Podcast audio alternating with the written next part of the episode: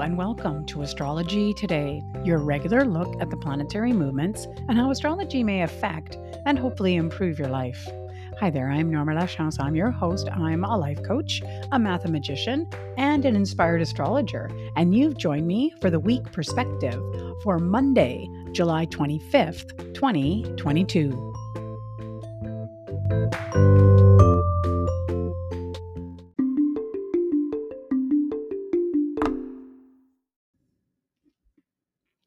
Welcome to the podcast and welcome to Monday. Yep, brand new week here. Hope you had a really great weekend. Excuse me, still got a little bit of a frog in my voice, I guess. Yes. Anyways, yes, we're going to talk all about the week and uh, the themes that are coming up. A couple of really interesting aspects uh, happening this week. So uh, make sure you stay right to the end.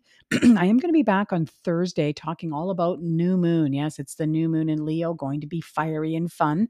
So if you'd like me to use your chart as an example, just send me a quick email and uh, maybe I'll include it. Of course, my email is astrologydiva, that's D-V-A, at gmail.com. And that's open to, you know, volunteering your chart as well as any suggestions or comments or uh, questions that you have about astrology would always love to hear from you and if you are going to send me your volunteer chart then of course i'm going to need birth time date and location as accurately as you can get it to me okay let's look at the themes for the week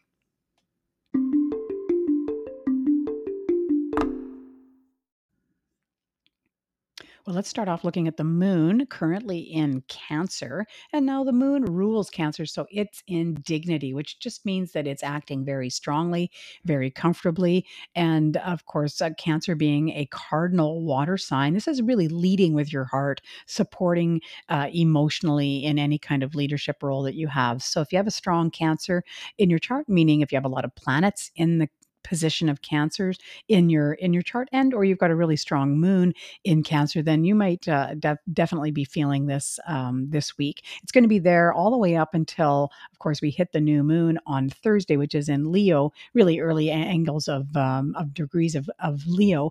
And so yeah all this week it's pretty much dominated by this moon in cancer. And so yeah it's around you know feeling a bit more protective than you normally would a little bit more you know nurturing uh, coming forward while the moon is in Cancer.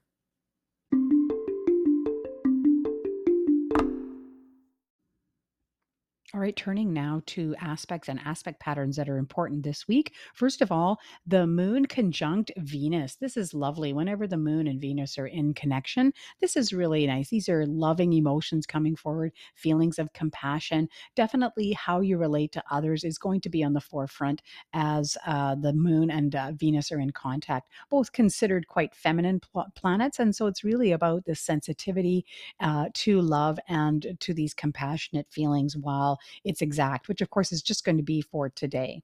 Then we've got Mars conjunct uh, Uranus. Now, this isn't exact yet, but it is building in strength. It will be uh, exact uh, next Monday. And so, this is, uh, we've been talking about this around our household, kind of feeling a bit prickly, just everything kind of annoying you, you know, these unexpected uh, anger coming forward, unexpected defense, courage, uh, kind of some overreactions happening. This is definitely on the forefront, especially if you have a strong Mars in your in your chart. Now, this is related to a fixed T squared, which is also uh, starting today for the next week and is going to be with us. And so the focal planet is this Uranus Mars conjunction, and both of them are squaring uh, an opposition. So it's creating a right triangle, and the opposition is made up of Mercury and Saturn.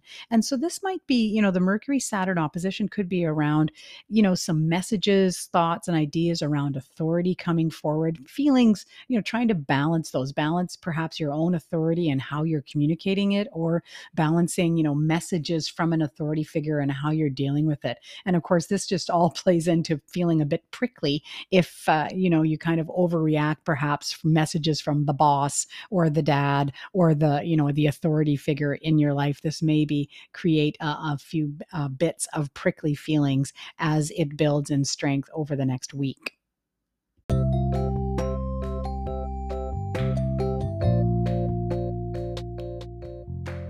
That's it. That's all for the podcast today. I certainly hope you get something out of it. This is just sort of a week overview of what's happening. Of course, if you have any questions more specifically about astrology, some concept that I've talked about, maybe an opposition, what's a T square, any kind of stuff like that, certainly send me your email uh, with your question. Astrology Diva is my email, uh, and that's dva at gmail.com. Always like to hear from the listeners. And uh, yeah, even if it's something specific, specific about your chart, then send along those birth details as well. All right, I hope you have a fantastic day, and I look forward to speaking to you again very soon.